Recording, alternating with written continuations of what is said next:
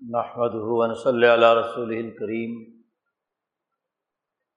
بعد فاعوذ باللہ من الشیطان الرجیم بسم اللہ الرحمن الرحیم قال اللہ تبارک و تعالی لقد ابتغوا الفطرة وقلبوا لك الأمور حتى جاء الحق وظہر امر اللہ وهم كارهون.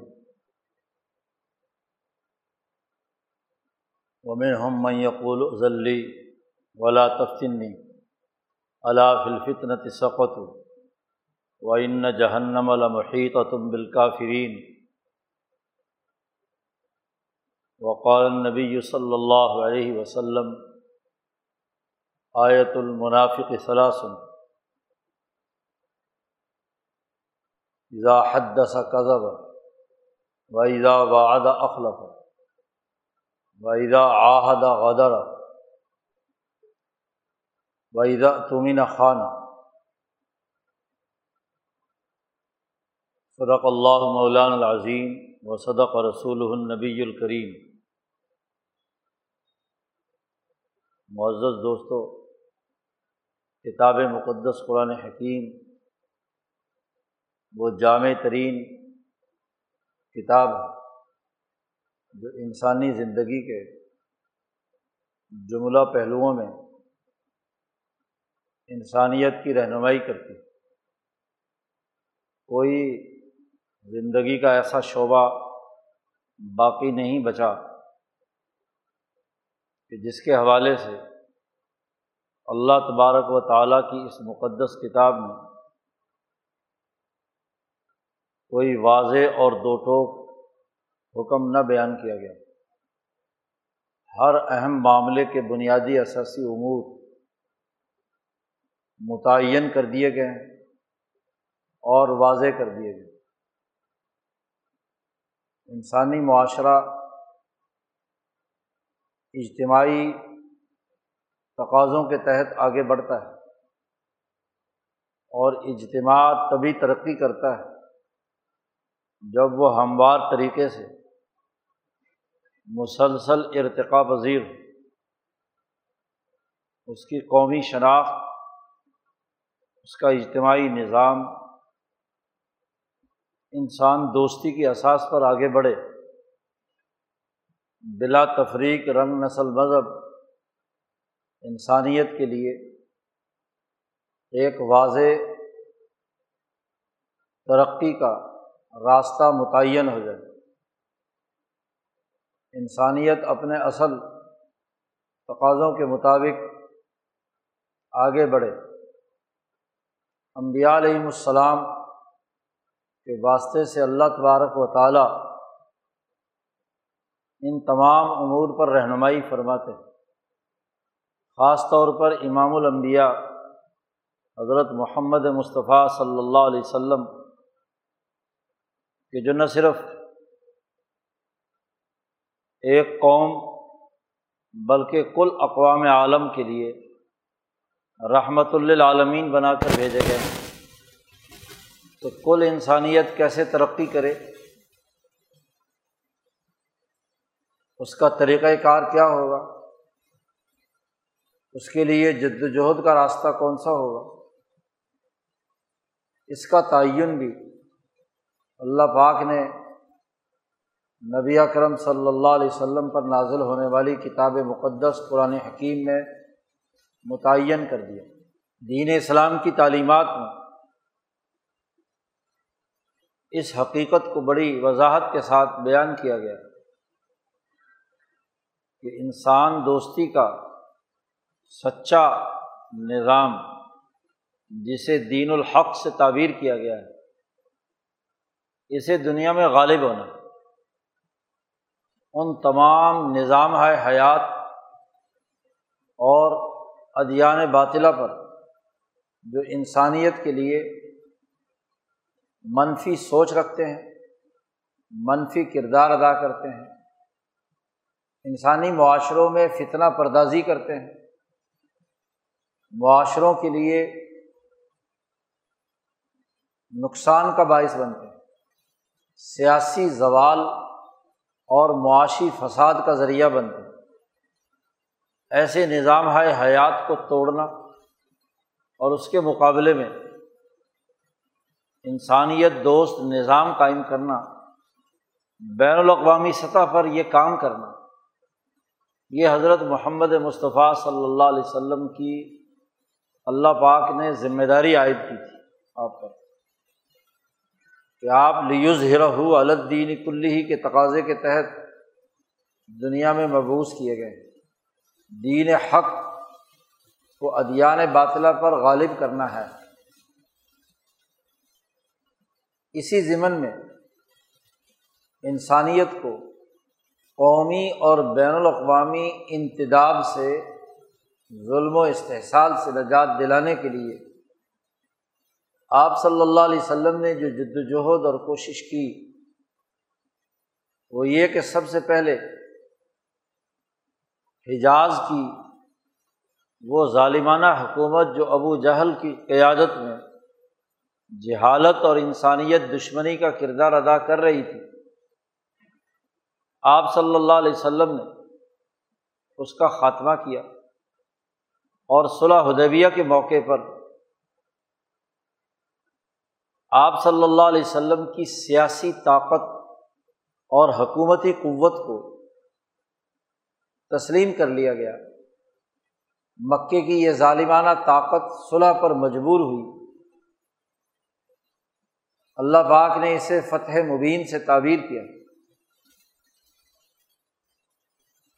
جزیرت العرب میں، حجاز میں، خاص طور پر۔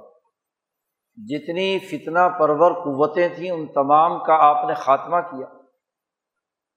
صلاح حدیبیہ سے فارغ ہوتے ہی آپ صلی اللہ علیہ وسلم نے یہودیوں کا وہ گروہ جو خیبر میں مکے والوں سے مل کر سازشیں، فتنہ پردازی پیدا کر رہا تھا، اس کی سرکوبی کی، خیبر فتح کیا۔ اور امام شاہ ولی اللہ دہلوی فرماتے ہیں کہ خیبر کی فتح کے ساتھ ہی گویا کہ نبی اکرم صلی اللہ علیہ وسلم ایک بادشاہ کے طور پر حکمران کے طور پر سامنے آئے اور آپ کی یہ حیثیت پورے جزیرت العرب میں تسلیم کر لی گئی۔ یہاں سے واپسی پر آپ صلی اللہ علیہ وسلم نے حکمت عملی بنائی۔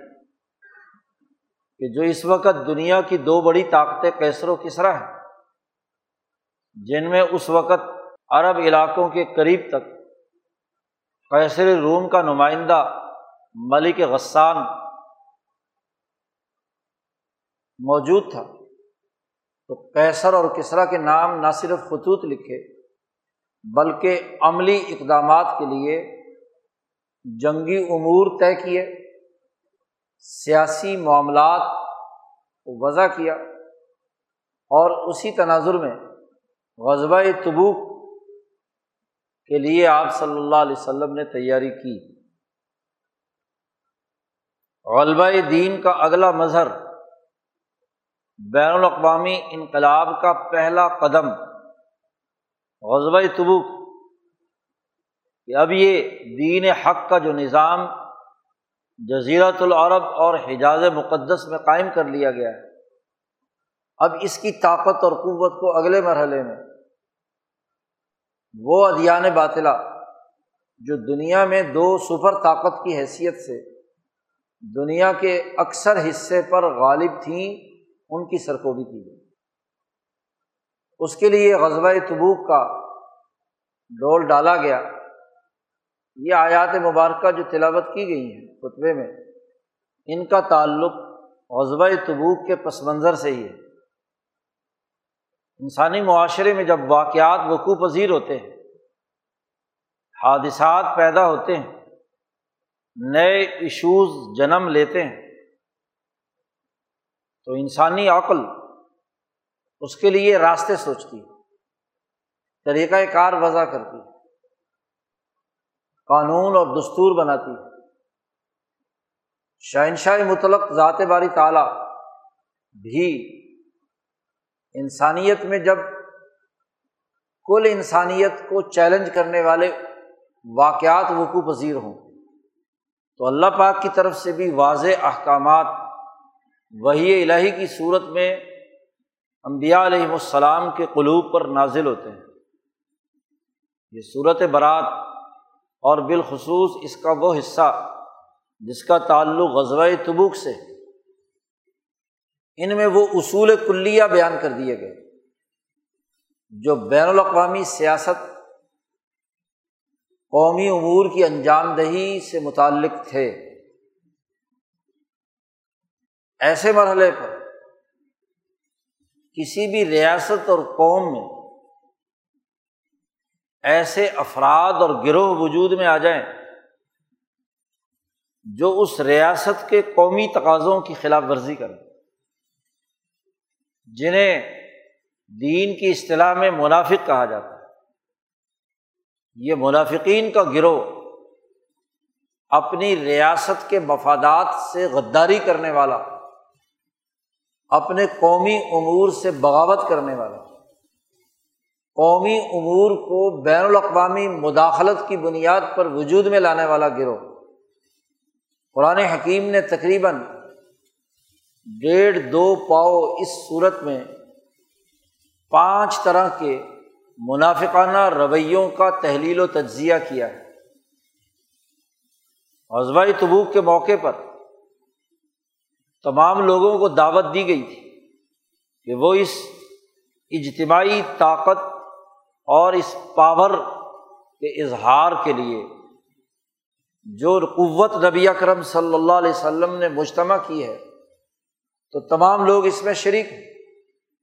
اور ادیبیہ کے فوراً بعد صورت الفتح میں اللہ پاک نے وہ آراب جو فتح مکہ کے موقع پر یا صلاح ادیبیہ کے موقع پر نہیں گئے تھے، ان کے بارے میں صاف طور پر کہہ دیا تھا۔ کہ ان کو ستدعون علاقوں من الی بسن شدید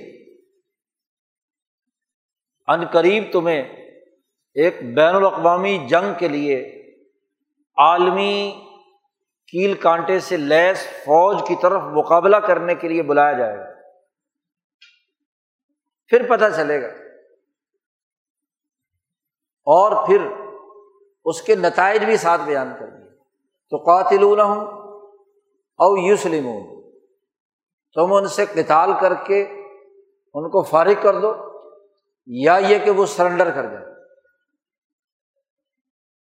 جھک جائے، مسلمان ہو جائیں یا صلاح پر مجبور ہو جائے دونوں صورتیں۔ اس کے علاوہ کوئی اور آپشن نہیں ہے۔ کسی بھی دین اور نظریے اور قوم کے قومی نظام اور اجتماعیت کو غالب کرنے کے لیے اجتماعی ڈسپلن کا ہونا بڑا لازمی اور ضروری ہے۔ اگر اس اجتماعی ڈسپلن کی خلاف ورزی کی جائے، قومی مفادات میں سوراخ کیا جائے، تو سوراخ کرنے والے کوئی منافق کہتے ہیں، نفق سوراخ کو کہتے ہیں، سرنگ کو کہتے ہیں۔ لوگ جو بکا جاتے ہیں تو سرنگوں کے اوپر نفق لکھا ہوتا ہے۔ تو نفق کسی چیز کے اندر سوراخ کا ہو جائے بوری میں سوراخ ہو جائے تو دانے گرنا شروع ہو جاتے ہیں۔ کسی برتن میں سوراخ ہو جائے تو اس سے چیزیں بہنا شروع ہو جاتی ہیں۔ کسی کشتی میں سوراخ ہو جائے تو کشتی میں پانی بھرنا شروع ہو جاتا ہے۔ تو منافق دراصل وہ فرد اور وہ جماعت جو ان قومی امور کے اندر ایسا سوراخ کرتا ہے اور بسا اوقات وہ ایسا خفیہ سوراخ ہوتا ہے کہ پتہ بعد میں چلتا ہے۔ وہ اس پوری اجتماعیت کی کشتی کو ڈبونے کے لیے کافی ہوتا ہے۔ اس لیے قرآن حکیم نے کافروں سے زیادہ منافقوں کے منافقانہ رویوں کو زیر بحث لا کر اس کی شناعت اور خرابی بیان کی۔ شروع پارے سے ہی اللہ پاک نے کہا ہے کہ یہ منافق تو دھوکہ دیتے ہیں اللہ کو بھی اور اس کے رسول کو بھی۔ بدائر مسلمان ہو گئے، ایمان لے آئے، جماعت کا حصہ ہے اب ان کی ذمہ داری اس جماعت کے ڈسپلن کو قبول کرنا اس جماعت کے طے کیے ہوئے فیصلوں اور امور کی پابندی کرنا اور اس کے لیے اپنی تمام عقلی اور عملی قوتوں کو بروئے کار لانا۔ یہ ایک ایسا بنیادی اثاثی اصول ہے کہ جو دنیا کی ہر قوم، ہر مذہب، ہر اجتماع میں عقلی طور پر بھی تسلیم شدہ ہے۔ ایک آدمی ادھر ہے یا ادھر ہے، دشمن میں ہے یا آپ کے ساتھ اس کے بارے میں تو بالکل واضح ہے کہ جو دشمن ہے وہ دشمن ہے، اس سے تعلق دشمنی کا ہے۔ لیکن ایک فرد، ایک جماعت دعویٰ کرے زبان سے کہ وہ ایمان والی جماعت کا حصہ ہے۔ اور پھر ان امور کو جو جماعت نے طے کیے ہیں، اس کی خلاف ورزی کرے، اس میں سوراخ کرے۔ تو اس سے بڑھ کر خرابی اور کیا ہو سکتا تو اللہ پاک نے منافقین کے حوالے سے بہت واضح ہدایات ان کے رویوں کا تحلیل و تجزیہ۔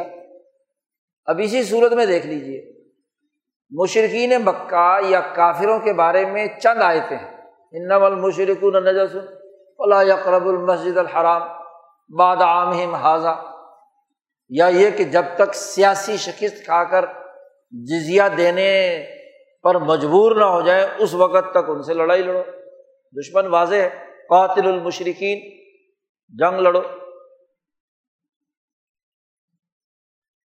اس کے لیے جماعت کی اجتماعی طاقت کو واضح کرتے ہوئے ان فرو خفاف و جیسے بھی ہو، ہلکے ہو، بوجھل ہو، تیاری ہے، نہیں ہے، پیدل ہو، گھوڑے پر ہو، کسی طرح بھی ہو، تمہیں اس غذبہ میں شریک ہونا ہے۔ اور پھر آف اللہ عن کا لیما عظم تلحم سے لے کر اس صورت کے اختتام، اس پارے کے اختتام، بلکہ اگلے پارے کی ابتدائی دو تین رکوؤں تک منافقانہ رویوں کو زیر بحث لا کر قرآن حکیم نے یہ واضح کر دیا کہ خطرناک دشمن منافق ہوتا ہے، فاسق ہوتا ہے، فاجر ہوتا ہے مفصد ہوتا ہے کہ جو بظاہر ایمان کا لبادہ اڑے ہوئے جماعت کا حصے دار بنتا ہے، اس ملک اور قوم اور دھرتی سے تعلق رکھتا ہے اور اس کے مفادات کے خلاف کام کرتا ہے۔ اس کے مفادات پر کاری ضرب لگاتا ہے، ذاتی مفادات، گروہی مفادات، طبقاتی مفادات کی بنیاد۔ اپنی سرمایہ پرستی کی بنیاد پر۔ اپنے نسلی تفوق کو برقرار رکھنے کے لیے، پوری اجتماعیت کے لیے نقصان کا باعث بنتا تو قرآن حکیم نے اس رکو سے بات شروع کی ہے۔ خاص طور پر غزوہ تبوک میں جانے سے پہلے کی صورت حال میں منافقین آ کر طرح طرح کے بہانے کرتے تھے۔ حضور صلی اللہ علیہ وسلم سے اجازت مانگتے تھے۔ تو آپ صلی اللہ علیہ وسلم نے سوچا کہ یہ منافق ہے۔ یہ اگر ساتھ چلا بھی گیا تو وہاں بھی فساد پیدا کرے۔ تو آپ اجازت دیتے رہے۔ تو اللہ پاک نے یہاں نبی کرم صلی اللہ علیہ وسلم کو مخاطب کیا کہ آف اللہ عن کا اللہ آپ کو معاف کرے۔ لما عظیم تعالیٰ آپ کیوں ان کو اجازتیں دے رہے ہیں؟ جب تک عملی طور پر ان کی خرابی سامنے نہ آئے، آپ کو تو معلوم کرنا تھا۔ آپ کو ذاتی طور پر تو معلوم ہے، لیکن ساری قوم کے سامنے ننگا کرنا تھا کہ یہ جماعتی ڈسپلن کے پابند نہیں ہے ایک قومی تقاضا پیدا ہوا ہے اور بین الاقوامی طاقت سے مقابلہ ہے۔ غزوہ تبوک میں جہاں آپ صلی اللہ علیہ وسلم کے پیش نظر کیسر و کسرا کے اس نظام کو توڑنے کا عمل تھا۔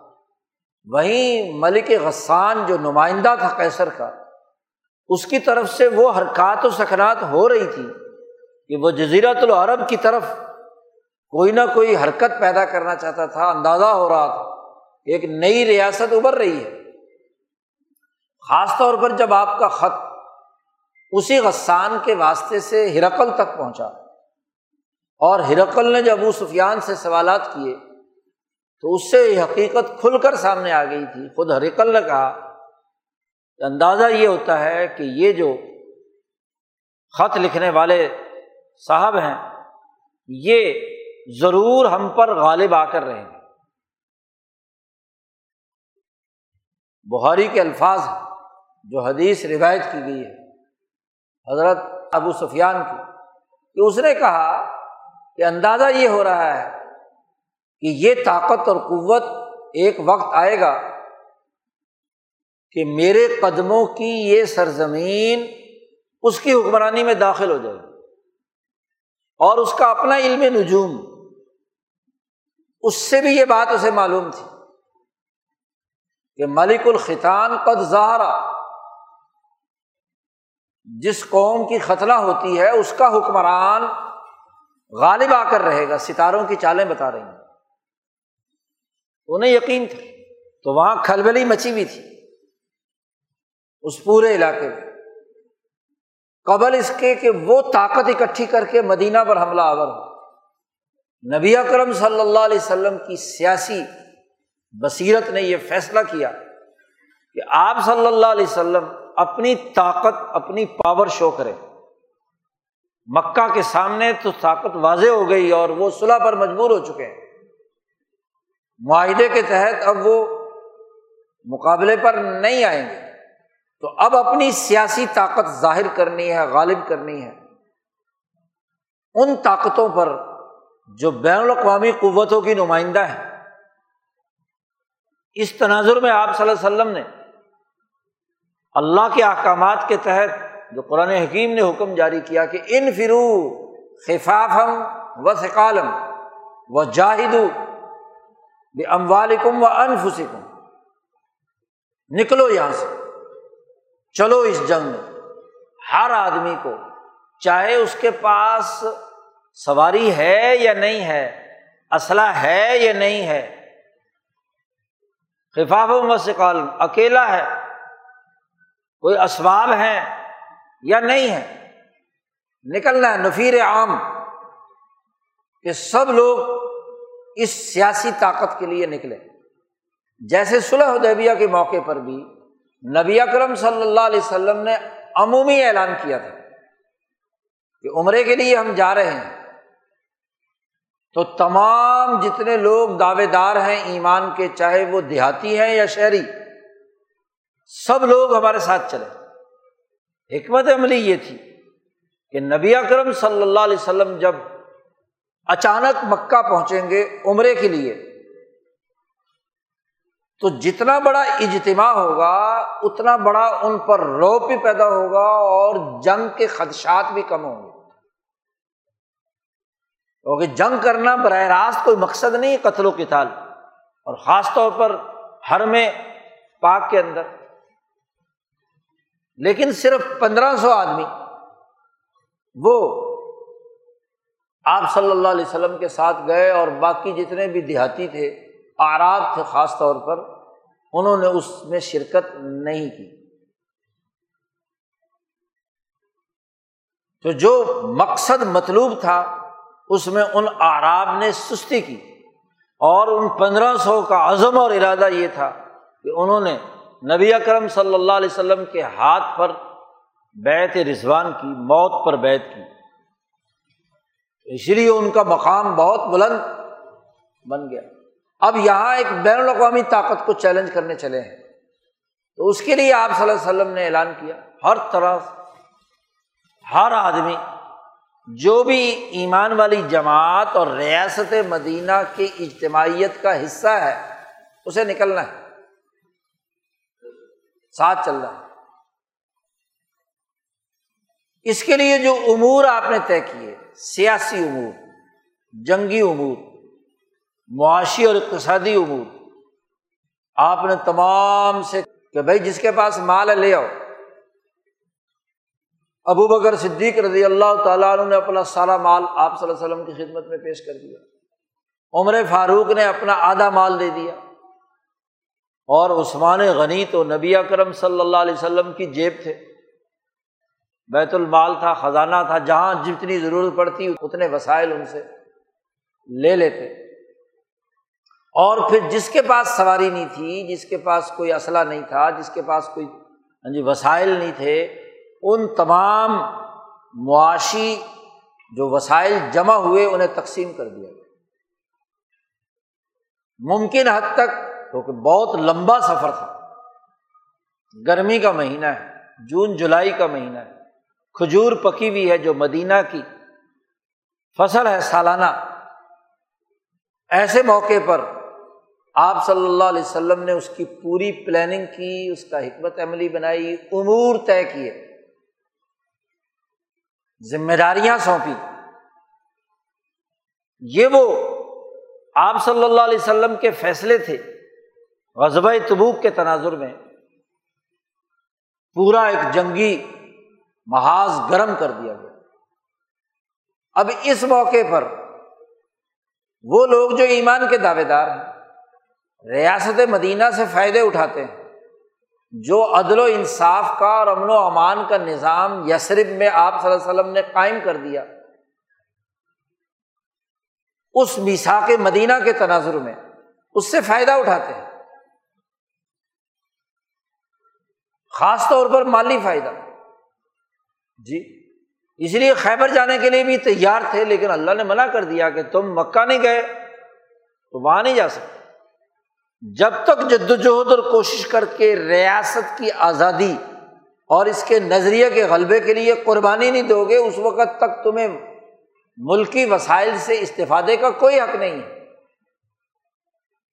اسی لیے کہا تھا کہ تمہیں ایک عالمی طاقت کی طرف بلایا جائے گا۔ ایسے مرحلے پر انہوں نے نفاق کا کردار ادا کیا۔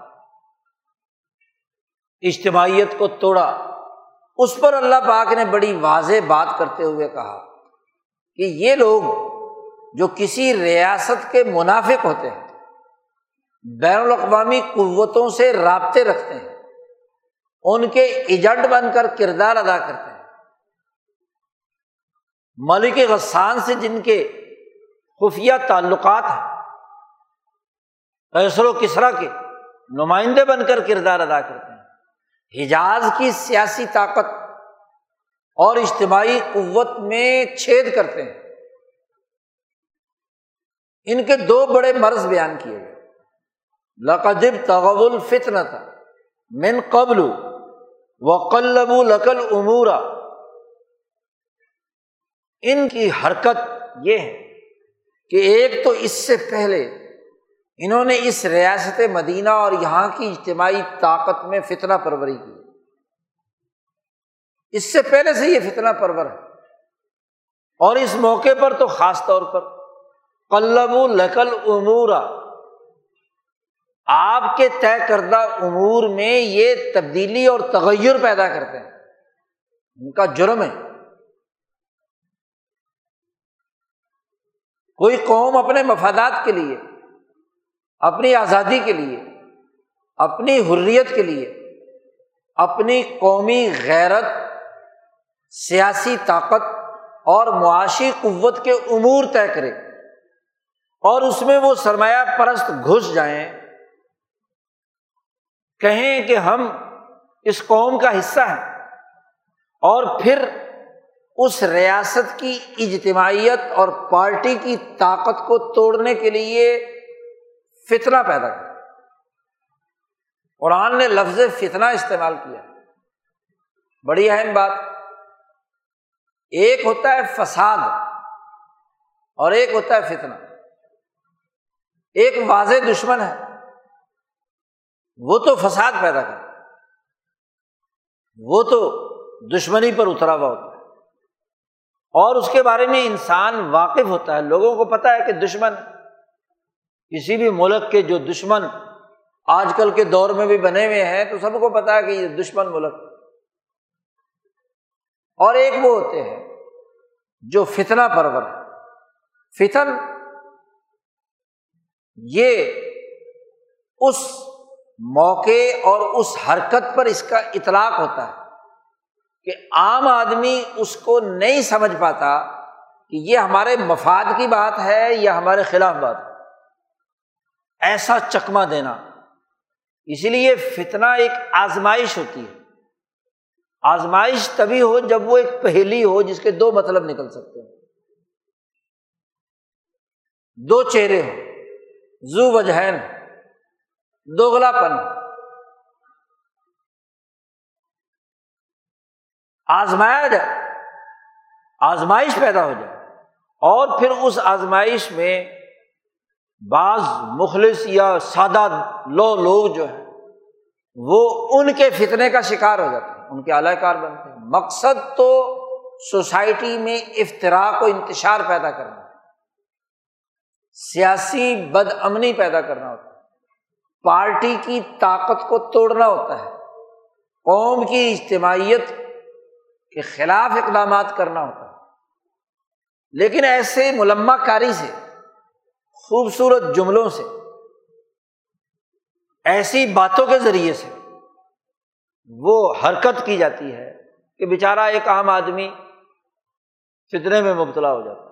جو تو سمجھدار عقل مند ہے، سیاسی منظرنامے پر، حقائق پر نظر رکھتا ہے اور مختلف جو کسی سوسائٹی میں تحریکات، سوچ اور افکار پروان چڑھ رہے ہیں، حرکتیں ہو رہی ہیں، ان کے ڈاٹس ملا کر وہ سمجھ لیتا ہے کہ یہ دراصل سازش ہو رہی ہے، یہ خرابی پیدا کی جا رہی ہے۔ عام آدمی اس کو سمجھتا ہے کہ نہیں یار، یہ تو ایسے ہی چکر میں آ گیا۔ امتحان میں ڈال دینا۔ تو فتنا پروری اس اجتماعی طاقت اور قوت کے خلاف ایک خرابی ان کے اندر یہ ہے۔ اور یہ جب سے کردار ادا کر رہے ہیں۔ من قبل، پہلے سے۔ اور یہ اشارہ ہے جو اگلی آیت آ رہی ہے۔ منافقین کی پانچ اقسام اللہ پاک نے اس کے بعد بیان کی ان میں سے پہلی قسم بیان کرتے ہوئے کہا ومن ہم یقول ازلی ولا تفتنی ان میں سے ایک ایسا بھی ہے جو حضور صلی اللہ علیہ وسلم سے غزبۂ تبوک میں شرکت کے حوالے سے کہتا ہے کہ مجھے اجازت دے دیں اور مجھے فتنے میں مبتلا نہ کریں۔ خود ولا تفتنی کا جملہ استعمال کرتا ہے۔ یہ وہی منافق ہے جد بن قیس جو صلح حدیبیہ کے موقع پر تھا پندرہ سو آدمیوں نے حضور کے ہاتھ پر بیت کی، موت پر۔ یہ واحد آدمی ہے جس نے بیت نہیں کی۔ الگ تھلگ رہا۔ بلکہ مکے کی جو طاقت اور قوت ہے، ان کے ساتھ تال میل اس کا خفیہ طور پر رہا۔ اسی کو اللہ نے کہا کہ یہ جو فتنا ہے، اس سے پہلے بھی بچا چکا ہے۔ اور اب فتنے کا لفظ استعمال کر کے کہتا ہے کہ اے ذلی ولا تفتنی، مجھے اجازت دے دیجیے اور مجھے فتنے میں مبتلا نہ کیجیے مفسرین کہتے ہیں، اس نے فتنے کی بات کیوں کہی؟ کہنے لگا کہ جی آپ جا رہے ہیں کیسر روم کی طرف، غسان کے علاقے پر حملہ آور ہو رہے اور وہاں وہ گورے لوگ ہیں۔ تو وہاں گوریاں پھر رہی ہوں گی، عورتیں۔ میں جاؤں گا تو کہیں ان پہ لٹو نہ ہو جاؤں۔ تو آپ مجھے فتنے میں مبتلا نہ کریں کہ میں ان میموں کے چکر میں پڑ جاؤں۔ یعنی جنگ سے جان چرانے کے لیے، اجتماعی طاقت میں شریک ہونے سے انکار کرنے کے لیے، اجازت مانگنے کے لیے حضور صلی اللہ علیہ وسلم کے بارے میں لفظ فتنا استعمال کرتا ہے کہ مجھے فتنے میں آزمائش میں نمک ڈالیں۔ بلا تفتین مجھے اجازت دے دیں کیونکہ مجھ پر شہابت کا غلبہ ہے، میں وہاں گیا تو وہاں لڑکیاں گوریاں پھر رہی ہوں گی تو وہ کہیں ان کے چکر میں پھنسنا جاؤں۔ گا اس لیے آپ مجھے جنگ سے معافی دے دیں۔ اس اجتماعیت میں شریک ہونے سے اجازت دے۔ اللہ پاک نے کہا اللہ فل فتنتی سقتو یہ اس کو فتنا کہہ رہا ہے یہ اس اجتماعی امور میں نہ شریک ہو کر خود فتنے میں مبتلا ہو گیا یہ اس سے بڑا فتنا ہے۔ اس کا تعلق تو زیادہ سے زیادہ مرد اور عورت کے تعلق سے ہے۔ دماغ خراب ہے کہ آدمی فوجی اور جنگ لڑنے کے لیے دشمن کی طرف جائے اور دشمن کی لڑکیاں طاقتہ پھرے۔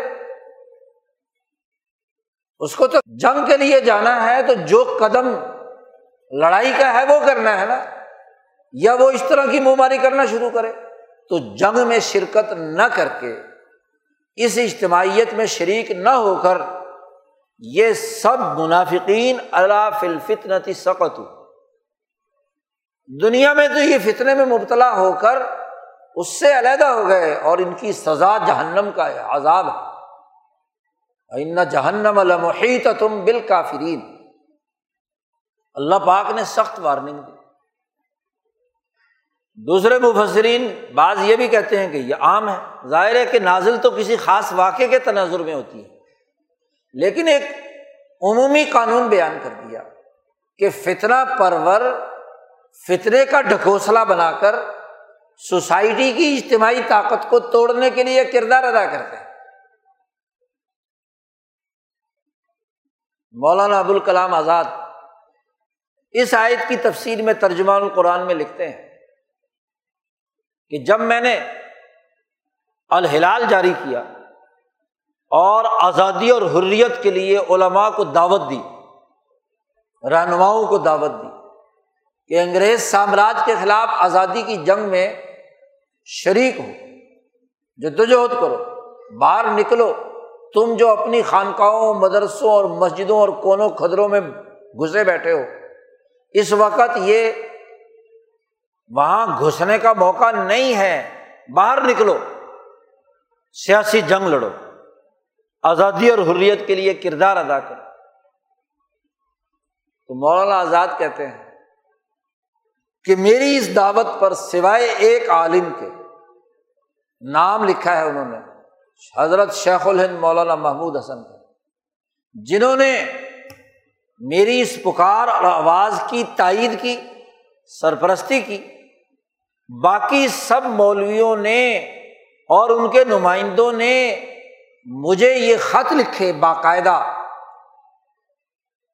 مجھ تک یہ بات پہنچائی کہ آپ ہمیں سیاسی جنگ لڑنے کے لیے باہر سڑکوں اور گلیوں میں نکالنا چاہتے ہیں، احتجاج کرو اسٹریٹ پاور ظاہر کرو، آزادی اور حریت کے لیے میدان میں نکلو۔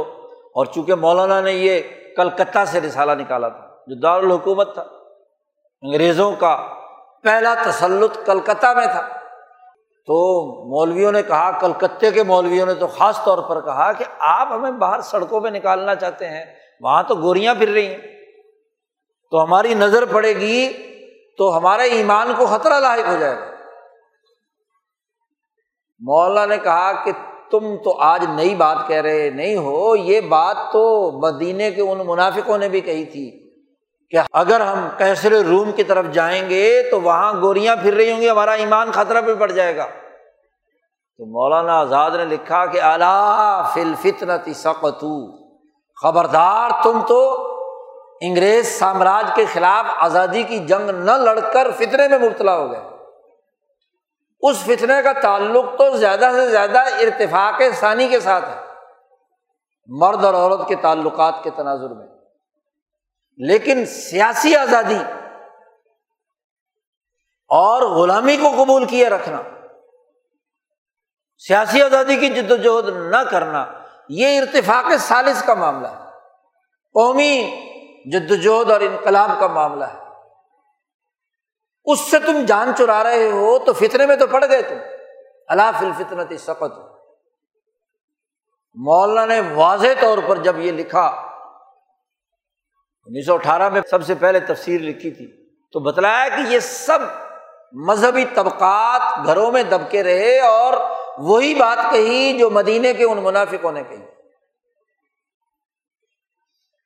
یہ پہلی قسم ہے منافقین کی جس کا قرآن حکیم نے یہاں سے تذکرہ شروع کیا ہے اور امن ہم یل میزو کا فص صدقات تک اس پورے گروپ جو منافقین کا ہے اس کا تذکرہ ہے۔ یہ سرمایہ پرست تھا۔ جو کہہ رہا تھا کہ میں فتنے میں مبتلا ہو جاؤں گا، مجھے اجازت دے دو۔ اللہ تفتنی اللہ فل فطرت سقت اس نے یہ پیشکش کی کہ میں خود تو نہیں جا سکتا فطرے میں مبتلا۔ میں پیسے دے دیتا ہوں، مال دے دیتا ہوں۔ تو اللہ نے کہا کل انفکو تو ان او کرہن لیں گے تو قبل میں تمہارا مال بھی قابل قبول نہیں۔ خرچ کرو تم خواہش، خوشی سے یا کراہت سے۔ مجبوری اللہ تعالیٰ قبول نہیں کرے۔ کیوں؟ یہ قوم ایسی قوم ہے جو فاسق ہے۔ ان کا فسق و فجور ہے۔ فاسق وہ فرد ہے کہ جو دعویٰ تو ایمان کا کرتا ہے۔ اجتماعیت کا حصے دار ہوتا ہے، لیکن سوسائٹی میں درار ڈالتا ہے، انتشار پیدا کرتا ہے۔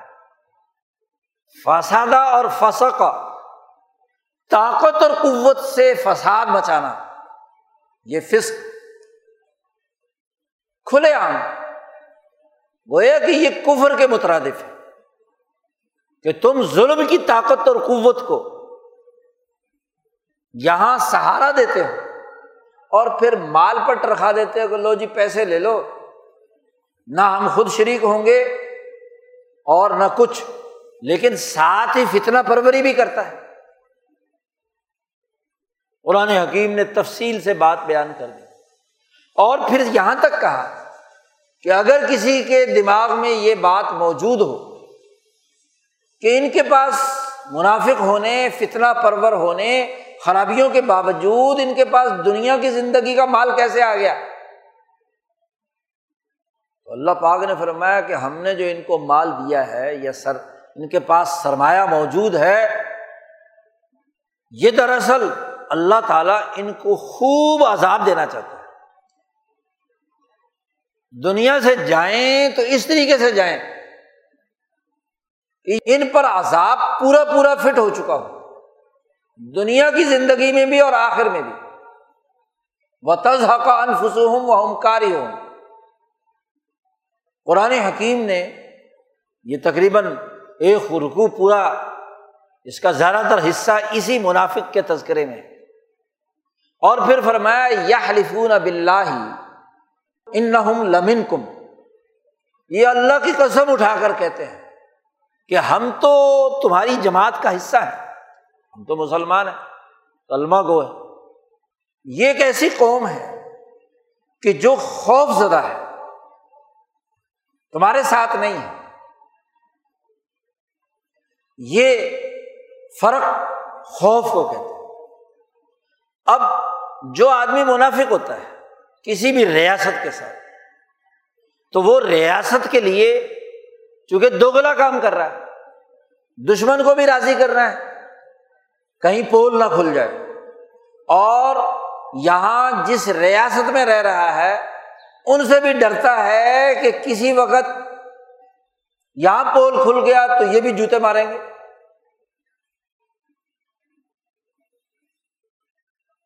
ایسی جماعت ہے جو خوف زدگی کی حالت میں یہ منافقین کے رویے قرآن حکیم بیان کر رہا ہے۔ قسمیں اٹھا کر تو کہتے ہیں کہ ہم تمہارے ساتھ لیکن ایسے خوف زدہ ہیں، ایسی حالت میں ہے کہ ان کے سامنے تین آپشن اگر آ جائیں تو سارے کے سارے پل پڑیں گے اس پر۔ اگر ان کو یہ معلوم ہو جائے کہ کوئی ملجا ہے، کوئی مغارات ہے، کوئی مدخلن ہے تو لول لو الہی وہم یج محون لو یجدون مل جان او مغارات او مدخلن لول الہی وہم پورا منافقین کا ریاست کے ساتھ منافقت کرنے والے سرمایہ داروں کا اللہ نے آئینہ دکھا دیا کہ ان کے رویے کیا ہوتے ہیں۔ تین باتیں کہی ہیں ان کو کہیں باہر سے کوئی پناہ گاہ مل جائے، مل جان، پناہ کون دیتا ہے؟ جو طاقتور۔ جی بین الاقوامی طاقت۔ ان منافقین کو اگر پناہ دے دے، وہ ان کی سرپرستی کرے، تو وہاں بھی داخل ہو جائے۔ کوئی ایسی طاقت نہ بھی دے، تو کوئی غار ہی مل جائے انہیں، مغارات۔ جان بچانے کی کوئی جگہ مل جائے۔ کوئی بنکر بنایا ہوا ہو انہوں نے۔ کوئی اپنے لیے محل بنایا ہوا ہو۔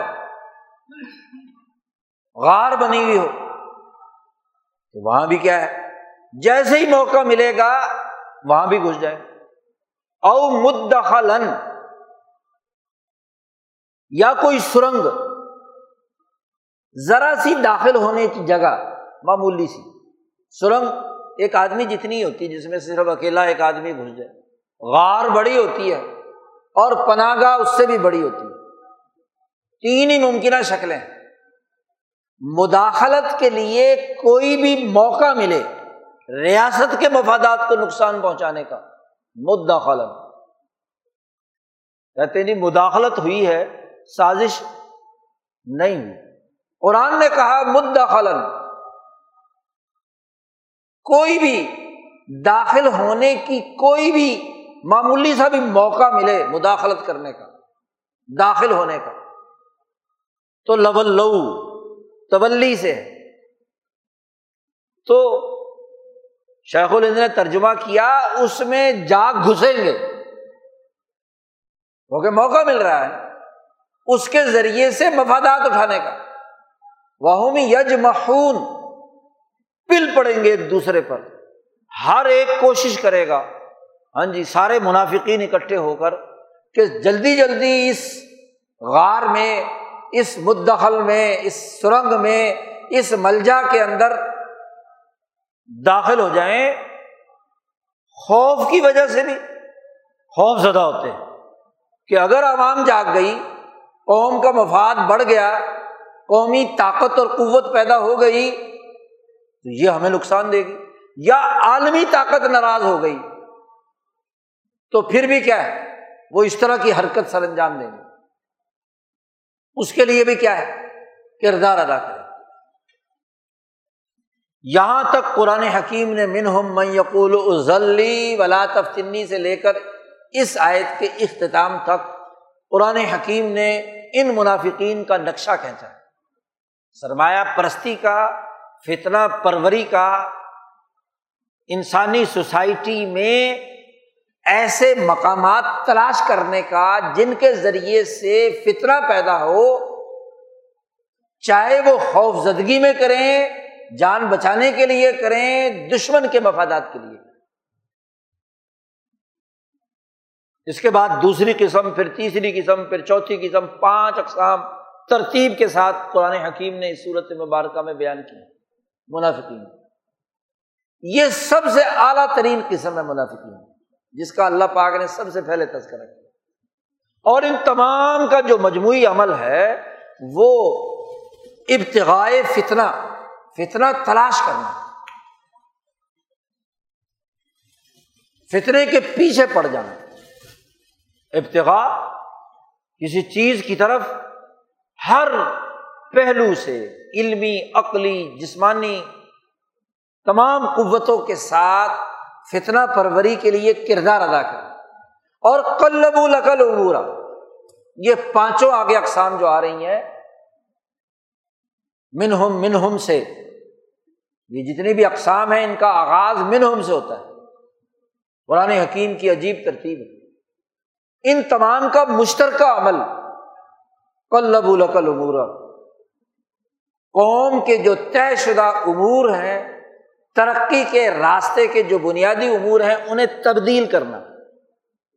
تبدیلی لانا منفی بنیادوں پر۔ فتنا بربری کرنا اور تقلیب امور۔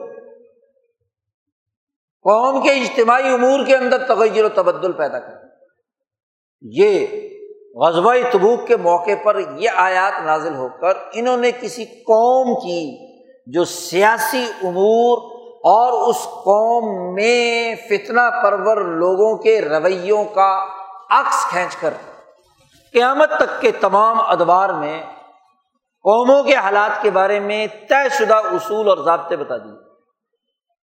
آپ اس کا تجربہ کر لو۔ خاص طور پر اگر ان آیات کی روشنی میں ہم پچھلی تین سو سال کی تاریخ کو، بر عظیم پاک و ہند کی تاریخ کو دیکھیں کہ اس قوم کے عدل و انصاف پر مبنی نظام اور امور کے خلاف اس خطے کے غداروں، منافقوں، فاسقوں اور فاجروں نے جو کردار ادا کیا میر جعفر سے لے کر آج تک تمام منافقین کے اندر یہی رویے پائے جاتے کہ اس خطے اور دھرتی کے قومی مفاد مسلمانوں کے طے شدہ امور اور اس کے نظام کے خلاف غداری کا ارتکاب کرنے والے، بغاوت کرنے والے۔ وہ میر جعفر ہو یا میر صادق؟ یہ تو عنوان بن گئے۔ ورنہ ہر دور کی تحریک اس پورے پونے تین سو سال، تین سو سال کے دوران یہ سترہ سو ستاون سے لے کر آج دو ہزار بائیس تک۔ پچہتر سال اس پاکستان کے اور دو سو سال برطانوی سامراج۔ ان تین سو سالوں میں آپ ہر چیپٹر کھول لو۔ بنگال کا، اودھ کا، لکھنؤ کا، یو پی کا، دلی کا پنجاب پر قبضے کا، سندھ پر قبضے کا، خیبر پختونخوا پر قبضے کی پوری سو سالہ تاریخ، جس میں ان منافقین نے یہی کردار ادا کیا۔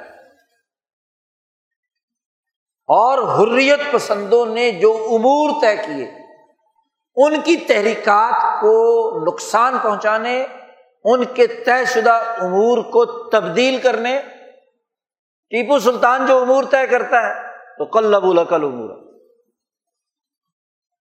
فتنا ابتغائی فتنا اور تقلیب امور، یہ دو بنیادی عنوان یاد رکھیے۔ آپ کو ہر دور میں منافقین کا یہی کردار نظر آئے منافق کہو، فاسق کہو، فسادی کہو، فاجر کہو، ظالم کہو۔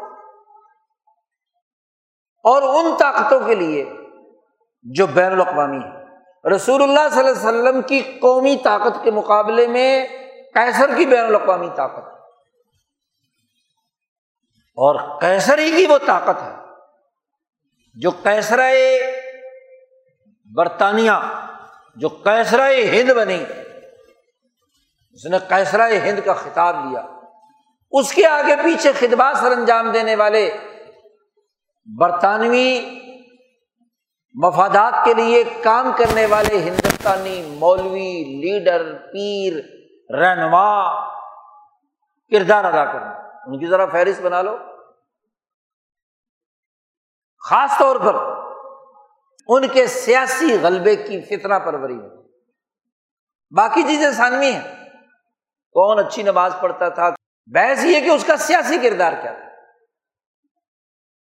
اگر وہ اٹھارہ سو ستاون کی جنگ آزادی کو جو نجیب آباد میں لڑی گئی اور اس تحریک کے نمائندے نواب محمود خان کو نواب نہ محمود خان لکھتا ہے اور اس آزادی کی جنگ کو غدر قرار دیتا ہے، کوئی بھی ہو، چاہے وہ کتنا ہی بڑا سید کیوں نہ ہو، کتنا بڑا عالمی مولوی کیوں نہ ہو۔ تو غدار وطن ہے۔ منافق فتنا پرور ہے۔ کلب القل امورا، آزادی اور حریت کے امور کو تبدیل کرنے والا ہے۔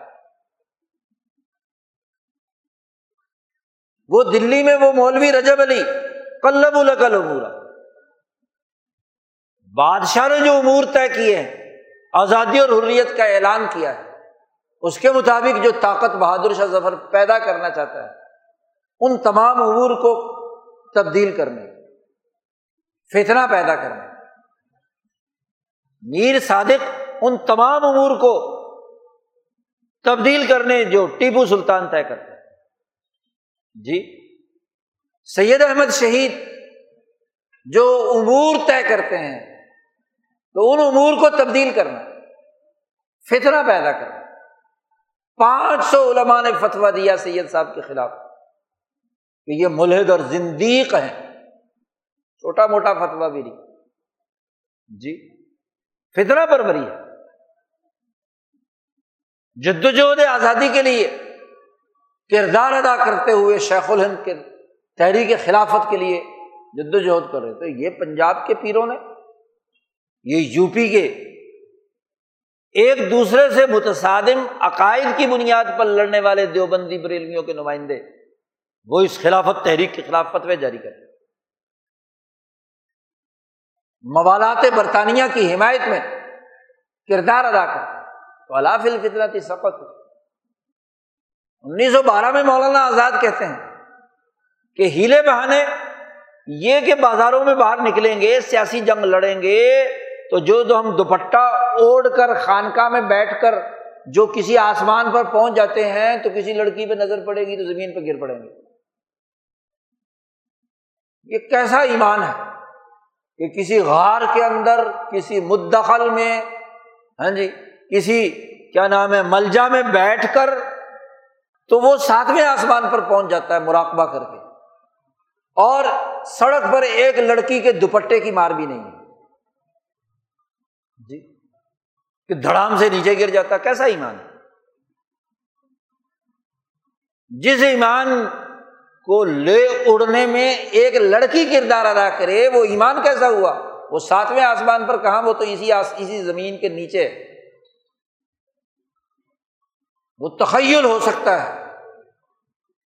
کہ آپ نے خیال باندھ لیا کہ میں اس وقت نور کے فلانے لیر کے اندر فلاں آسمان پہ سیر کر رہا ہوں۔ تو تخیلات سے دنیا میں کوئی چیز ہوتی ہے؟ زمین پر آپ کا کردار کیا ہے؟ کیا لیوز الدین کلی کا جو نبوی فرمان ہے، اس کے لیے آپ سر بکف ہیں؟ یا آپ اس سے ہٹا کر اس جد وجہد کے راستے میں فتنا پیدا کر کل لبول کل آپ دیکھیے آزادی کی جنگ اختتام کو پہنچ رہی ہے، ہندوستان آزاد ہونا چاہتا ہے۔ تو این اس وقت فتنا پرور اسلام کا لیبل لے کر میدان میں آ جاتے ہیں۔ ابتغاء الفتنا قوم پوری کی پوری اجتماعی طاقت کے ساتھ آزاد ہونا چاہتی ہے۔ اور متحدہ طاقت اور قوت سے دنیا کی سپر پاور بننے کے قریب ہے۔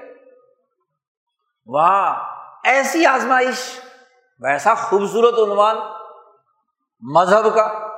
اسلام کا، آیات پڑھنے کا، ابتغائی فتنا اور کلب العمورا جو حریت پسند دو سو سال سے جد وجہد اور کوشش کر رہے تھے۔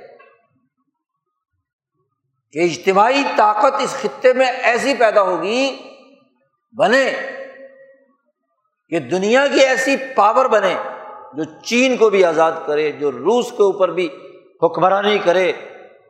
جو تمام جزیرت العرب پہ ظالموں کے تسلط کو اکھیڑ کر باہر پھینک دے۔ مولانا سید محمد میاں لکھتے ہیں آنے والے انقلاب کی تصویر میں کہ یہ طاقت قوت پیدا ہوتی ہے، یہ سپر پاور بنتا ہے ہندوستان بر عظیم پاک اس کی طاقت وجود میں آتی ہے۔ تو دنیا کی تمام مظلوم قوموں کے لیے راستہ صاف ہوتا ہے۔ ان کی آزادی اور حریت کا معاملہ یہ امور طے کیے ہوئے ہیں۔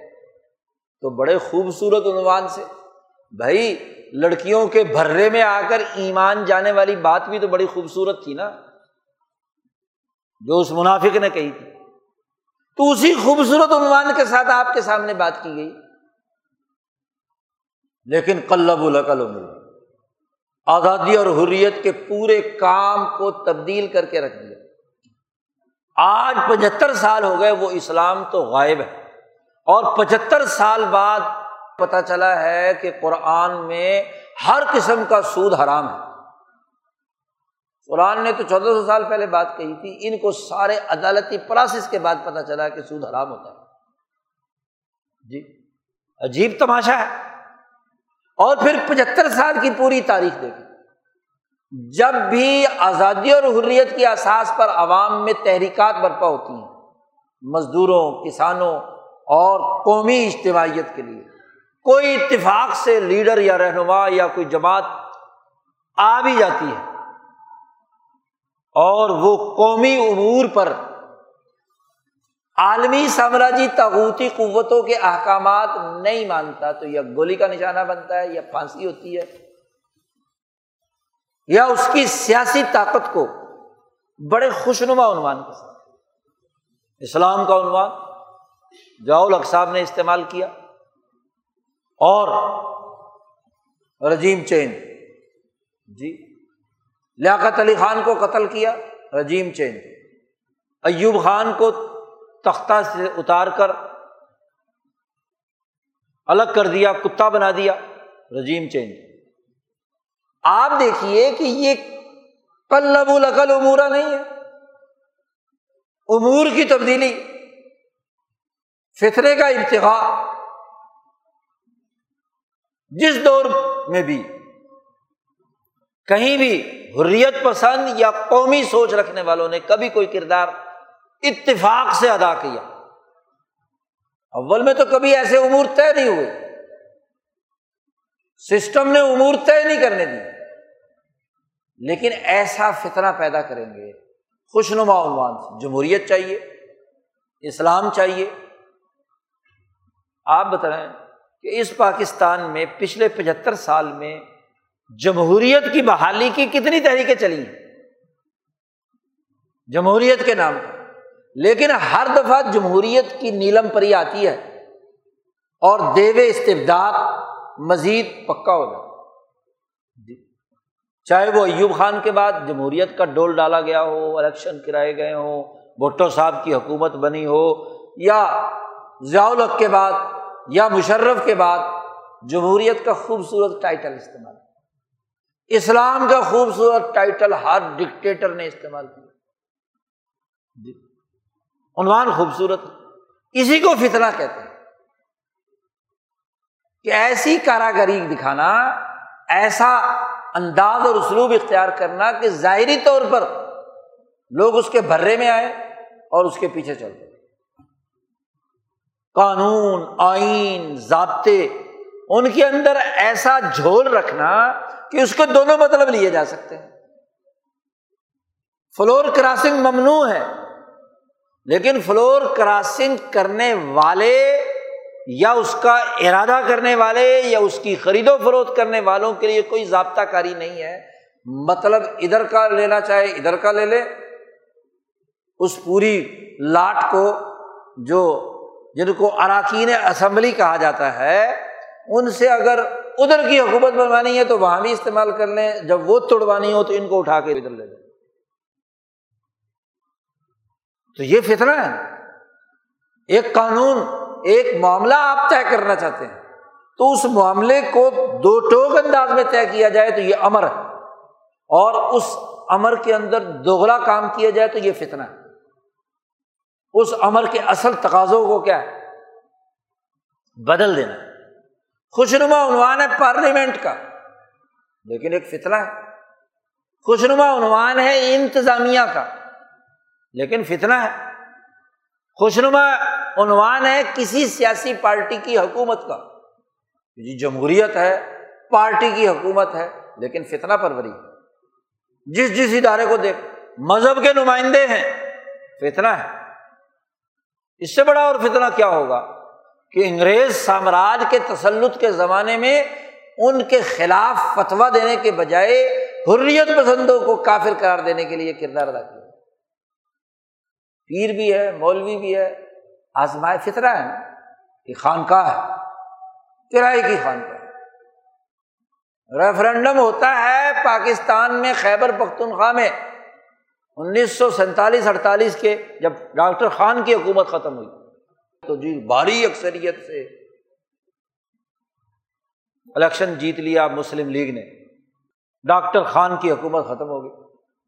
تو آپ بتلائیے کہ کون سا ایسا موقع نہیں ہے جہاں مذہبی طبقوں، نمائندوں، پیروں بیوروکریٹس عدالتی نظام اندازہ لگائیے کہ انڈیا ایکٹ انیس سو پینتیس کے قانون کے تحت دستور ساز اسمبلی گورنر جنرل نہیں توڑ سکتا۔ اس کی بنیاد پر مولوی تمیز الدین عدالت میں پہنچتا ہے۔ تو عدالت کے سامنے سرکاری وکیل دلائل دیتے ہوئے کہتا ہے کہ بھائی ٹھیک ہے، انڈیا ایکٹ کے تحت یہ کام نہیں کیا جا سکتا۔ دستور سا اسمبلی جب تک دستور نہ بنائے تو ٹوٹ نہیں سکتا۔ لیکن یہ جو ایکٹ ہے انڈیا ایکٹ، یہ تو برطانوی پارلیمنٹ نے تین جون انیس سو سینتالیس کو منظور کیا تھا، دونوں ملک بناتے ہوئے، اور اس میں ایک گورنر جنرل بنایا گیا اور وہ گورنر جنرل وہ برطانیہ کی ملکہ اور حکمران کا نمائندہ ہے۔ یہ جو اسمبلی توڑی ہے، پاکستان ایک آزاد ملک نہیں ہے۔ یہ اس ایکٹ کے تحت گورنر جنرل کے ماتحت ہے، اور گورنر جنرل نمائندہ ہے ملکہ برطانیہ کا۔ تو گورنر جنرل نے ملکہ برطانیہ کے بحاف پر اسمبلی توڑ دی۔ تو آپ کے چیف جسٹس نے منظور کرتے ہوئے کہا ہاں جی بالکل ٹھیک ہے، اسمبلی سے ہی ٹوٹی۔ یعنی انہوں نے مہر تصدیق ثبت کر دی کہ آپ آزاد نہیں ہیں۔ آپ ملکہ برطانیہ کے غلام ہیں اور گورنر جنرل اس کا نمائندہ ہے۔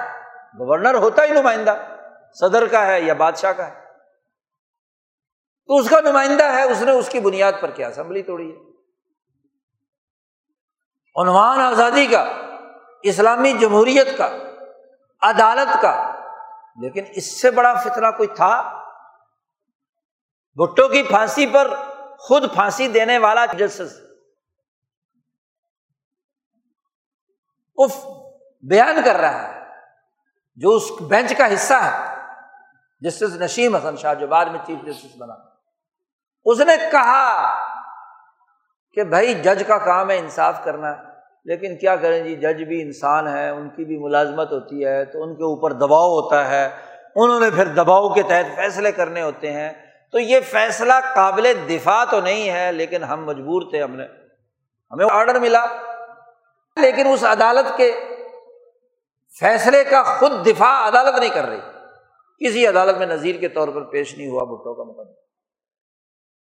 اللہ فلفت تھی سقت فتنے میں تو یہ خود پڑ گئے.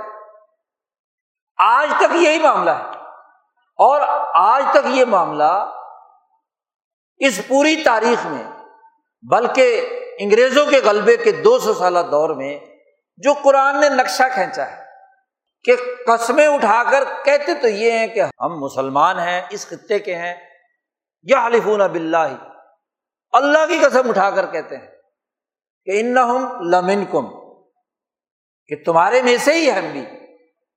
لیکن قرآن کہتا ہے کہ نہیں، یہ تمہارے میں سے نہیں۔ ہے ان کا حال تو یہ ہے کہ لو یا جدون مل جان او مغارات او مدخل اللہ ان کا حال تو یہ ہے کہ ان کو ذرا سا بھی ان تینوں میں سے کسی ایک جگہ پر پناہ ملے، دخل اندازی کا موقع ملے کہیں ان کو کوئی غار مل جائے تو وہاں یہ گھس کر تمہارے ملک اور قوم کو نقصان پہنچانے کے لیے کردار ادا کرے تاریخ اٹھا کر دیکھ لو، یہ تینوں کام مختلف مراحل میں ان تمام غداروں نے میر جعفر سے لے کر اب تک آپ کی دونوں حکومتوں نے تسلیم کر لیا ہے۔ پہلی والی نے بھی اور اس وزیر اعظم نے بھی۔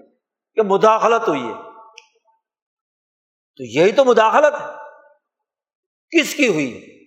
دشمن کی ہوئی ہے۔ اور مداخلت کس کے ذریعے سے ہوئی ہے؟ ان کے ذریعے سے جو اس مدخل میں داخل ہوئے۔ جنہوں نے اس کے اندر دخل اندازی کی ہے۔ وہ خود تو آ رہی۔ ملک غسان خود آیا تھا مدینے میں شرارت کرنے کے لیے۔ اس کو تو یہ ضرورت ہی نہیں ہو رہی تھی۔ اس کے نمائندے تھے نا جو مدعا خلن تھے۔ الافل فتنا تھی سقت فتنے میں تو مبتلا ہو گئے۔ جی اور یاد رکھیں، قرآن حکیم نے جو دھمکی دی ہے، وہ کوئی ایسے نہیں ہے کہ ختم ہو جائے۔ بھائی نہ جہنما لمحیط تم بال کافرین یہاں اگر یہ بچے ہوئے ہیں، یہ سارے غداران وطن، ان تمام کے لیے جہنم تیار ہے۔ وہ میر جعفر ہو، میر صادق ہو، یا کوئی تمہارا بڑا کوئی لیڈر ہو۔ وہ جہنم نے اس کا احاطہ کیا ہوا ہے۔ جس جس نے بھی غداری کی ہے، جس جس نے بھی اس ملک اور قوم کو پچھلے تین سو سال میں بیچا ہے، جہنم تیار ہے اس کے۔ ممکن ہے کہ دنیا میں کہ جہنم میں ہی گرفت میں آئے۔ اور ہوئے، جیسے دنیا میں ذلیل ہو گیا وہ منافق جو یہ بات کہہ رہا تھا۔ وہ منافق، منافقین کی پوری جماعت حسیمت خوردہ ہوئی، دنیا ان کے لیے جہنم بن گئی۔ جب قرآن نے ان کی ساری باتیں نقل کر دی تو منہ چھپانے کے لیے ان کے پاس جگہ نہیں تھی مدینے میں۔ جی۔ اور آخرت کی جہنم تو ضرور ہے۔ تو دنیا بھی جہنم بن جاتی ہے اور آخرت بھی جہنم بن جاتی تو قرآن حکیم بڑا کھول کر بات بیان کرتا ہے۔ اب ہوتا کیا ہے؟ صورت برات پڑھیں گے، یہ آیات بھی پڑھیں گے۔ وہاں جو شان نزول میں افراد یا جماعتیں آ رہی ہیں، ان کے اوپر فٹ کریں گے اور گزر جائیں گے۔ ان کو اپنی سوسائٹی پر اطلاق کرنا، یہ ہے حریت پسند علماء کا طریقہ۔ امام شاہ ولی اللہ، شاہ عبد العزیز کا، سید احمد شہید کا، اور اس جماعت سے وابستہ لوگ، شیخ الہند مولانا محمود حسن، امام انقلاب مولانا عبید اللہ سندھی کا، امام الہند مولانا ابوالکلام آزاد کا۔ شیخ الاسلام مولانا حسین احمد مدنی کا، کہ قرآن کو جیتا جاگتا اپنی سوسائٹی کے امور پر اس کا اطلاق کرو اور اس کے تناظر میں عبرت حاصل کرو۔ فاتبرو یا الابصار وہ صاحب بصیرت لوگو، عبرت حاصل کرو ان واقعات کے تناظر میں۔ اگر قوم عاد و ثبوت اور اسی طرح قوم جالوت اور اس کے بعد عذاب بھگتنے والی یہودیوں کے واقعات قرآن نے مکے اور مدینے کے کافروں اور منافقوں کی عبرت کے لیے بیان کر کے کافا طبر یا تو رسول اللہ صلی اللہ علیہ وسلم کے واقعات آج ہمارے لیے کیوں نہیں ہے یا البسار ہماری آنکھیں کھولنے والے کیوں نہیں ہیں؟ آج ان کا اطلاق کیوں نہیں ہو سکتا؟ آج ہمارے گرد و پیش جو منافقین اور فتنہ پرور اور قومی امور کو تبدیل کرنے والے ہیں عالمی مفادات کے لیے، ذاتی گروہی، طبقاتی مفادات کے لیے تو ان پر اس کا اطلاق کیوں نہیں ہو سکتا؟ یہاں زبانیں کیوں گونگ ہے یہاں واضح راستہ کیوں نہیں بتلایا جاتا؟ کیوں نہیں اس کی وضاحت کی جاتی عوام کے سامنے، مسلمانوں کے سامنے؟ کہ قرآن نے تو چودہ سو سال پہلے یہ آئینہ دکھا دیا تھا۔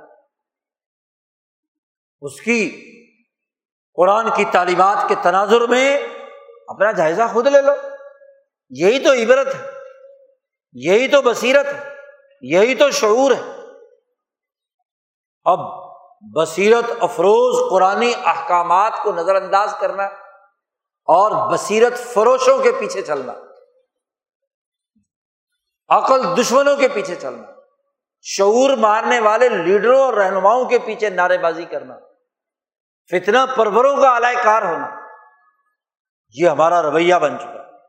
یاد رکھیے جب تک قوم اس طرح کے فتنا پروروں کو سمجھ کر ان سے برات کا اعلان نہیں کرتی، اس وقت تک اس کی آزادی اور حریت دیوانے کا خواب ہے۔ ایک بڑ ہے، ایک نعرہ ہے۔ ہزاروں لاکھوں کا مجمع جمع کر لو۔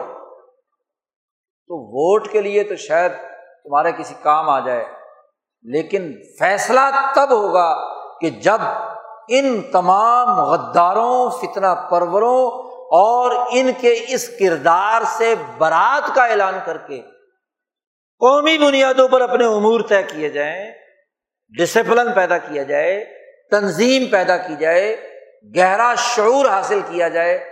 یہ نہ ہو کہ کبھی کہتے ہیں جی امریکہ کا نظام بناؤں گا، کبھی کہتے ہیں جی برطانیہ کا نظام بناؤں گا، کبھی کہتا ہے چین کا نظام بناؤں گا، کبھی کہتا ہے روس کا نظام بناؤں گا۔ یہ تمہیں یہ نظام نظر آتے ہیں۔